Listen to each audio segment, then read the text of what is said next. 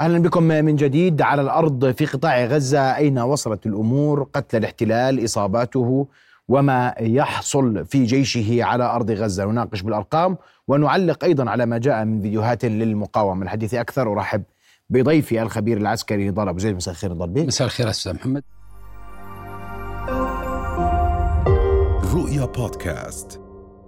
وأبدأ من عمليات السيطرة لسرايا القدس التي نشرت هذا الفيديو اليوم. تفضل. نعم. آه، رغم شح المقاطع التي تصدر من قبل المقاومة والمبرر ذكرناه في أكثر من حلقة حلقة من نبض البلد وقلنا أن انقطاع الإنترنت آه، يوعز إلى آه، شح هذه المقاطع. في هذا المقطع الذي جاء من سرايا القدس تظهر مدى الدقة في استطلاع المعلومة. وهذه المرة يبدو أن العمليات الاستطلاع قد تطورت أكثر، كنا نشاهد سابقا أن المقاومة تستطلع بالعنصر بالعنصر البشري، الآن أصبح الاستطلاع فني وإلكتروني، بدأت المقاومة تستخدم الطائرات المسيرة في عمليات الاستطلاع، وبالتالي آه، المقاومة سيطرت على طائرة للاحتلال واستخدمت يبدو انها استخدمت هذه الطائرات في عمليات استطلاع، هذا جهد فني كبير جدا، هذا جهد عملياتي أكبر. وهذا جهد استخباري محترف من قبل المقاومة. هذه الطائرة التي تم الإشارة لها هي من الطائرات الاستطلاع التي آه، تعتبر من الطائرات عديمة الصوت وتستخدم الأجهزة الليزرية تستخدم أيضا تصوير حراري آه، عالي الدقة وتحتوي أيضا على جهاز GPS وبالتالي تستطيع من خلاله تحقيق آه، المدايات وتحقيق المواقع والمسح الجوي من خلال هذه الطائرات. هذه في في المقاطع الواضحة كيف استطاعت المقاومة تحديد مناطق تجمع قوات الاحتلال ولاحظ في هذا المقطع كيف استطاعت إحصاء أيضا المواقع الموجودة لقوات الاحتلال. وبالتالي هذه العمليات آه، وتحديد أماكن العدو من خلال الإحداثيات لأن هذه الطائرة مربوطة بعمليات المسح الجوي ومربوطة بال G, بال GPS وبالتالي هذه مفاجآت تندرج في إطار مفاجآت المقاومة واستخدامها من حيث الزمان والمكان ومفاجأتها في الأسلحة المتطورة التي تستخدمها المقاومة. الاستحكام المدفعي وهو يعني قصف مواقع التجمع التي رصدت من, من هذه الطائرة مباشرة من من قبل كتائب المقاومة. نعم الآن أصبحت القضية أسهل بالنسبة للمقاومة. هي تعرف مكان قوات الاحتلال لأنها رصدته بالطائرة حددت الإحداثيات. الآن آه، مدافع الهاون تبدأ تعمل بدقة عالية لأن الإحداثيات موجودة لديها، بالتالي إذا توفر لمدافع الهاون المسافة والإحداثيات تصبح أسهل عملية رماية وأدق لقوات الاحتلال، هذا ما أشرنا له أكثر من مرة من نبض البلد أن آه، آه، كثر وكثافة استخدام المقاومة لأسلحة أو لمدافع الهاون هذا سبب أن المقاومة تضرب قوات الاحتلال في مناطق التجمع قبل اقترابها من مواقع العمليات. وهذا بالمناسبة في العرف العسكري هذا النوع من الاستهدافات هو مؤثر لأنه يتدخل في تحضيرات قوات العدو قبل وصولها إلى مواقع العدو. ماذا أعني بالتدخل في تحضيرات قوات العدو؟ أن قوات العدو في منطقة التجمع تقوم بإعداد التشكيلة النهائية للتقدم إلى خطوط التماس وبالتالي عندما تحدث إرباك في منطقة التجمع من خلال قذائف الهون التي تستخدمها المقاومة هذا يؤثر على سير العملية العسكرية ويؤخر العملية العسكرية. نضل بيك عم عم نشهد مؤخرا وهذا هذا بات ملفتا أن المقاومة آه، تعيد تبث كافة المقاطع تحمل فيها إما السيارات التي تنقل الجنود المصابين والقتلى وطائرات الهليكوبتر التي بدأنا نشاهدها بشكل أكبر نعم. اليوم في عمليه في العمليات العسكرية التبرير العسكري لذلك لماذا اليوم تعتمد قوات الاحتلال على الطائرات المروحية بدلا من نقل الجنود في المركبات الإصابات والقتلى تحديدا. نعم. هناك آه، آه، تبريرين لهذا العمل. أولا أن عمليات الإخلاء الجوي تتم عندما تكون أعداد الإصابات كبيرة. هذا واحد. اثنين عمليات الإخلاء البري. إذا كانت طرق الإمداد ونتحدث أن معظم المعارك في منطقة خان يونس هي معارك طرق إمداد وبالتالي إذا كانت قوات الانتهاد قوات الاحتلال لا تستطيع إيصال إمدادها اللوجستية برا إلى قواتها الموجودة على خطوط التماس سواء شمال أو شرق خان يونس. وبالتالي كيف ستستطيع إخلاء قواتها المصابة برا من على هذه الطرق؟ وبالتالي هذا يدفعها لاستخدام الطائرات رغم خطورة المواقع ورغم خطورة الأماكن. وبالتالي شدة الإصابات كثرة الإصابات وخطورة طرق الإمداد تدفع قوات الاحتلال لاستخدام الطائرات للإخلاء لعمليات الإخلاء والإنقاذ. النقطة الأخرى والجديرة بالاهتمام والتي قد تتبادر إلى ذهن المراقب والمتابع أن المقاومة لماذا لا تستهدف الطائرات؟ رغم أننا شاهدنا العديد من المقاطع المقاومة تقوم باستطلاع الطائرات عندما تقوم بالإخلاء. أنا أعتقد أن هذا مرد أن أسلحة الميم طاء المتوفرة لدى المقاومة ليست بتلك الكثافة العالية أو الموجودة حتى نكون موضوعيين بالطرح وبالتالي لا تتوفر أسلحة الميم طاء بكثافة عالية لدى قوات المقاومة لتستهدف هذا النوع من الطائرات. الأمر الآخر أن المقاومة رصدت تقريبا أغلب عمليات استهداف الطائرات محاولات استهداف الطائرات في شمال قطاع غزة وليس في جنوب قطاع غزة. رصد, رصد ثلاث عمليات لاستهداف أو محاولات لاستهداف طائرات. واحدة كانت بصاروخ سام 6 وثنتين كانت بصاروخ سام 18 إيجلة وبالتالي هذه الصواريخ مؤثرة. لكن في الجنوب لم يرصد عمليات. يبدو أن المقاومة ليس لا تملك صواريخ ميمطال لكن هي توفر الجهد في استهلاك هذا النوع من الصواريخ لعمليات قادمة قد تخطط المقاومة لشيء ما لاستهلاك هذا النوع أو لاستخدام هذا النوع من الصواريخ في المراحل القادمة من العمليات الدفاعية. طيب أنتقل أيضا فيديو آخر لسرايا القدس وهي عمليات قنص لجنود احتلال شرق مخيم البريج. في هذه المقاطع وتحدثنا من نبض البلد أننا سنشاهد العديد من الخسائر في القوى البشرية. منذ تقريبا فترة أسبوعين معظم الخسائر لقوات الاحتلال والقطع المقاطع التي تبث معظم وليس كل معظمها لجنود مشاة. الإصابات في جنود المشاة ترتفع وعدد الإصابات عالي وهذا يبرر ويفسر أن غياب الدرع والذي تحدثنا عنه مرارا وتكرارا. نحن نتكلم عن فرقة واحدة مدرعة موجودة ولواء مجحفل مع الفرقة 98 جنوبا. وبالتالي الآن اضطرت قوات الاحتلال لإنزال جندي المشاة على الأرض. تعرض جندي المشاة للإصابة. انتهزت المقاومة الفرصة. لقاع أكبر خسائر من الاحتلال. لاحظ في هذا المقطع خمس جنود يتجمعون في أماكن واحد واستخدام آه، بندقية القنص بندقية الغول. التي طورت على يد المقاومة وهذه بندقية دقيقة جدا مسافتها تقريبا من 2000 إلى المدى المؤثر لها 2000 متر والمدى الأقصى مدى لها 2500 متر واستطاع المقاوم من خلالها وبدقة عالية جدا مقتل الجندي الاحتلال وصور هذا المشهد ووثق عملية الإصابة. نعم.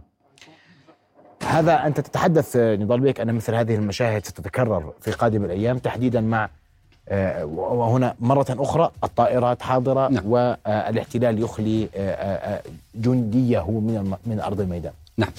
في هذه العملية العدد فاق عن عن الجندي واحد. هو خمس جنود كانوا موجودين وحددت المقاومة أن واحد تم قنصه والباقي تم استهدافه بالقذائف. وبالتالي العدد كبير اضطرت المقا... الاحتلال اضطر لاستخدام الطائرات لإخلاء جنوده. وبالمناسبة منطقة الإخلاء لجنود الاحتلال يتم إخلاءهم في في العمليات العسكرية الإخلاء يتم على مراحل، النقطة الأولى للإخلاء يتم الإخلاء إلى محطه تضميد في مستشفى يعرف بمستشفى سوركا في منطقة النقب، ومن ثم تصنف الحالات وتخلى.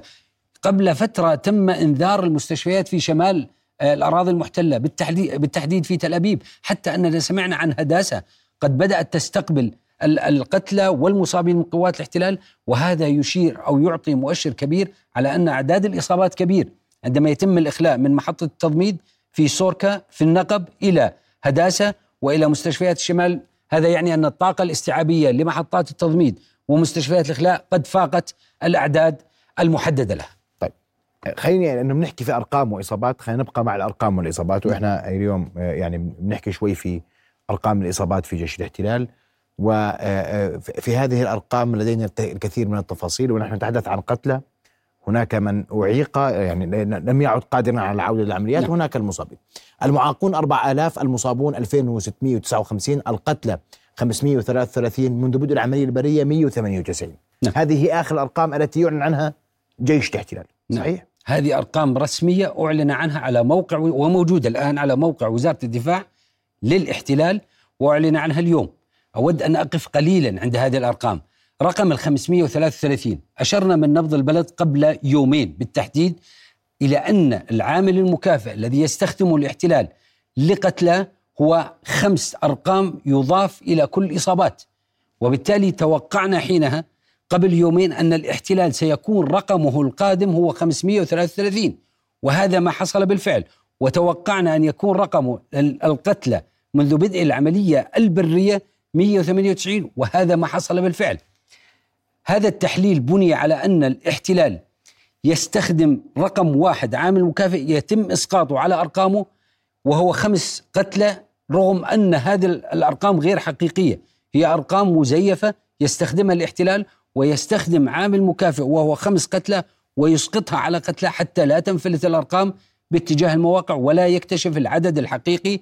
لأرقام القتلى أو المصابين. يظل بك وهذا جانا تساؤلات عديدة في نعم. هذا الإطار تحديدا. نعم. أن الاحتلال يعلن بالصور. صحيح؟ صحيح. يضع صور قتلى وأسماءهم ورتبهم العسكرية. تمام. فلا يمكن له أن يخفي قتلى آخرين. أعلن الاحتلال يوم الخميس سؤال جيد. وأود أن أجيب عليه بالتفصيل. أرجو. يوم الخميس أعلن عن 35 قتيل. الاحتلال أعلن استهدفته المقاومة في أحد المباني المحصنة في شرق خان يونس. يوم 35 إصابة يعني. آه إصابة. نعم. يوم الجمعة تم الإعلان عن تسعة تسع إصابات. اليوم أعلن عن 12 إصابة وقبل قليل أعلن عن ثلاث ضباط رائد ونقيب رواد اثنين ونقيب. وبالتالي هذه الأرقام يضطر الاحتلال للإعلان عنها لأنه هذه الأرقام تتعلق بالعمليات. لكن في الإعلان الرسمي ماذا يحدث؟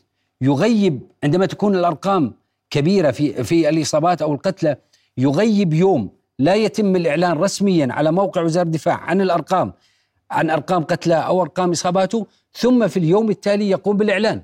وأضرب مثل حتى آه، أؤكد ما أقوله. في يوم الأربعاء أعلن عن عدد قتلى. في يوم الخميس توقعنا العدد بالنسبة لقتلى قوات الاحتلال. لم يعلن الاحتلال عن قتلى لأنه ظهر إعلان له عن 35 إصابة في شرق خان يونس.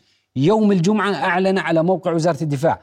وبالتالي عندما يكون هناك إعلان للاحتلال عن عدد من القتلى كبير في اليوم التالي لا يتم الإعلان على موقع وزارة الدفاع ولا يتم تسجيل هذه الأرقام وإنزالها على موقع وزارة الدفاع. يترك يوم ثم يعلن في اليوم التالي لكن في كل إعلاناته لا يتجاوز الرقم خمسة يزيد أو ينقص رقم فقط. وبالتالي الرقم السابق لهذا الرقم ال 533 هو كان 528 وبالتالي يتطابق الرقم مع ما نتحدث عنه أن خمس إصابة خمس قتلى يتم إسقاطهم وبالتالي أتوقع أن الرقم القادم قد يكون 538 يزيد أو ينقص وقد يكون الرقم بالنسبة لمنذ بدء العمليات العسكرية 203 قد يزيد أو ينقص. طيب هذه الأرقام هل تعطينا أي مؤشرات أخرى بالنسبة للهيكل التنظيمي لجيش الاحتلال؟ نعم. اليوم أعلن وبإعلان رسمي من قبل قوات الاحتلال أن الإصابات كانت في عدد من الضباط اليوم قبل ساعات. ثلاث ضباط تم آه، آه، إصابتهم واستهدافهم وبالتالي يوم الجمعة كان هناك أيضا عدد من الضباط وهذا يندرج في إطار أن الإصابات ترتفع في الضباط أكثر من الجنود. وهذا يعزز ما تكلمنا عنه أن نسبة الضباط نتيجة للهيكلة التي حدثت في جيش الاحتلال العدد كبير وبالتالي منطقيا أن يكون نسبة إصابة الضباط عالية. وهذا يؤكد ويعزز أن سلسلة القرار السياسي تت... سلسلة القرار العسكري تتأثر في قوات الاحتلال ويعزز أن منظومة القيادة والسيطرة قد تضررت منذ بدء العملية العسكرية حتى اليوم. طيب. أنتقل للخرائط والبعد البري على في على أرض قطاع غزة وما يحدث على أرض الميدان ونبدأ من جنوب القطاع نضال. نعم. تحدثنا آه، قبل يومين ووجهنا تنبيها وقلنا أن هناك مؤشرات تدل على أن حركة لقوات الاحتلال تتجه باتجاه غرب خان يونس غير معتادة، اعتدنا على عمليات عسكرية شمال خان يونس، اعتدنا على عمليات عسكرية شرق خان يونس وكانت بكثافة. اليوم بعد 47 يوم من القتال في خان يونس الفرقة 98 التقطنا بعض المؤشرات قبل يومين للحركة غرب خان يونس. ما حدث اليوم عزز ما تكلمنا عنه من القواعد التحليلية. وبالتالي تحركت قوات الاحتلال بالفعل باتجاه غرب خان يونس منذ مساء أمس تقريبا بعد الساعة التاسعة مساء. كان هناك عمليات أحزمة نارية بكثافة غرب خان يونس وأذهب إلى الخارطة حتى تتضح الصورة مباشرة. العمليات العسكرية مستمرة. شرق خان يونس بالتحديد من آه، طريق عبسان آه، على هذه المنطقة بالتحديد جنوب خان يونس على طريق صلاح الدين الجنوبي. هناك عمليات عسكرية للفرقة 98 مظليين ما حدث منذ مساء الأمس.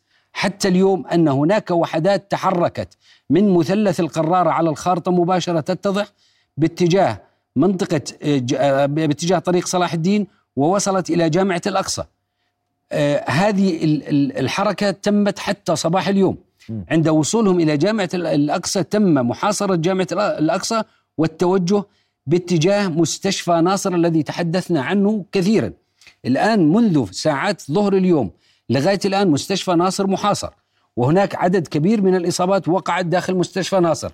القوات تتحرك في المنطقة الغربية بالتحديد على هذه المنطقة وبالتحديد أكثر هي تتحرك باتجاه منطقة بطن السمين باتجاه مستشفى ناصر باتجاه أبراج طيبة وباتجاه جامعة الأقصى. إذا هناك خط عملياتي باتجاه هذه المنطقة تتحرك فيه قوات الاحتلال تحاول التغطية النارية على حركة قواتها لكن ما القوات التي تحركت هنا؟ إذا كانت الفرقة 98 وألوية الفرقة 98 مشتبكة في الشمال وفي الشرق. هنا في هذه المنطقة يبدو أن أحد الألوية المدرعة الملحق باللواء بالفرقة 98 تحرك من طريق صلاح الدين باتجاه المنطقة الغربية لخان يونس. هنا أود أن أشير إلى نقطة. أن طريق الرشيد الذي تحدثنا عنه في حلقتين سابقة ذكرت هذا هذا طريق تسيطر عليه قوات الاحتلال وهو على شاطئ قطاع غزة تمام. هو على الشاطئ تحديدا على الخارطة يظهر هذا طريق الرشيد. هناك طريق موازي له وهو طريق قوش قطيف هذا الطريق الذي تستخدمه الآن قوات الاحتلال وتتحرك على طريق قوش قطيف باتجاه المناطق الغربية من خان يونس. أين وصلت قوات الاحتلال لغاية الآن؟ منذ صباح اليوم لقبل ساعة من الآن لم تستطع قوات الاحتلال الوصول والإطباق الحصار على غرب خان يونس. السبب في ذلك أن المنطقة مفتوحة وقلنا أن المنطقة تساعد المقاوم على اقتناص قوات الاحتلال. لا توجد فيها عوائق كبيرة حركة قوات الاحتلال مكشوفة في هذه المنطقة ويبدو أن المقاومة أيضا تنبهت لهذه النقطة والمقاومة أخذت احتياطاتها فيما يتعلق بالأحزمة الدفاعية على هذه المنطقة بالتحديد المنطقة الغربية. الآن نتوقع خلال الوقت القريب القادم أن يكون هناك عمليات إبرار. بمعنى إبرار استخدام القطع البحرية الموجودة على شاطئ آه، آه، خان يونس. هذه القطع البحرية تقوم بعمليات إبرار أي إنزال قوات من البحر إلى البر وبالتالي تريد أنت تتحدث أن أن آه، الاحتلال سيعود لفكرة الإنزال على الأرض من خلال البحر. البحر. نعم استخدام هذا على شواطئ خان يونس. شواطئ خان يونس. قد يقوم بعمليات إبرار لمسك طريق الرشيد وتعزيز مسكه لطريق قوش قطيف وبالتالي هذه العمليات الإبرار تستخ... تمسك طريق قوش قطيف ليقوم بالسيطرة على طريق قوش قطيف حتى يكمل حركة قواته وقطاعاته على هذه الطريق في محاولة لإطباق الحصار على غرب خان يونس. لكن نتمنى أن يكون الطقس خلال اليوم آه، يوم غدا والأيام القادمة آه، سيء وحسب التوقعات هو قد يكون شديد البرودة رياح عالية أمطار وهذه تساعد المقاوم المدافع ولا تساعد الاحتلال المهاجم. ليش؟ لأن المقاوم تحكي عن قطع بحرية. تماما. وأنت و... ذكرت آه، أمس أن هذه القطع البحرية قد تكون هي الغطاء الأمثل لقوات الاحتلال وأن قوتها النارية قد تدفع بهذه القوات لتمهيد الأرض قبل اقتحام هذه المناطق التي نذكرها. تمام. في حال آه، الطقس والأمطار الشديدة والرياح يفقد قوات الاحتلال في منطقة مفتوحة وهي غرب خان يونس يفقد القدرة على الغطاء الجوي وبالتالي لا يتوفر ال ال النار بشكل كافي لقوات الاحتلال للتغطية النارية لا تتوفر بشكل كافي لقوات الاحتلال. البحر أيضا القطع البحرية لا تستطيع العمل بكفاءة عالية. في مناطق الأمواج وبالتالي الغطاء الجوي والذي يتفوق فيه الاحتلال يفقد في المنطقة الغربية للقطاعات آه الاحتلال في المنطقة الغربية. المقاومة هذا ما تريد. المقاومة في كل عملياتها ولها تجربة سابقة تجربتين سابقتين. عندما كان الطقس سيء كانت المقاومة تبدع في عملياتها وتظهر بعدها مقاطع كبيرة جدا وكثيرة جدا لخسائر قوات الاحتلال السبب في ذلك أن المقاومة تتفوق على الأرض والعدو يتفوق في الجو. أن العدو يملك قدرة جوية عالية وبالتالي عندما تفقد المقاومة هذه الميزة بسبب الظروف الجوية أعتقد أن المقاومة ستقدم جهد عملياتي بري عالي جدا وكفاءة عالية جدا. ما ما يمنع المقاومة من توثيق عملياتها العسكرية وخسائر قوات الاحتلال لازلت أقول وأؤكد أن انقطاع الإنترنت أثر عمليات تغذية المق... العمليات الإعلامية تغذية المقاومة بالمقاطع التي تبث نعم. لكن بعد حالات الطقس الجي...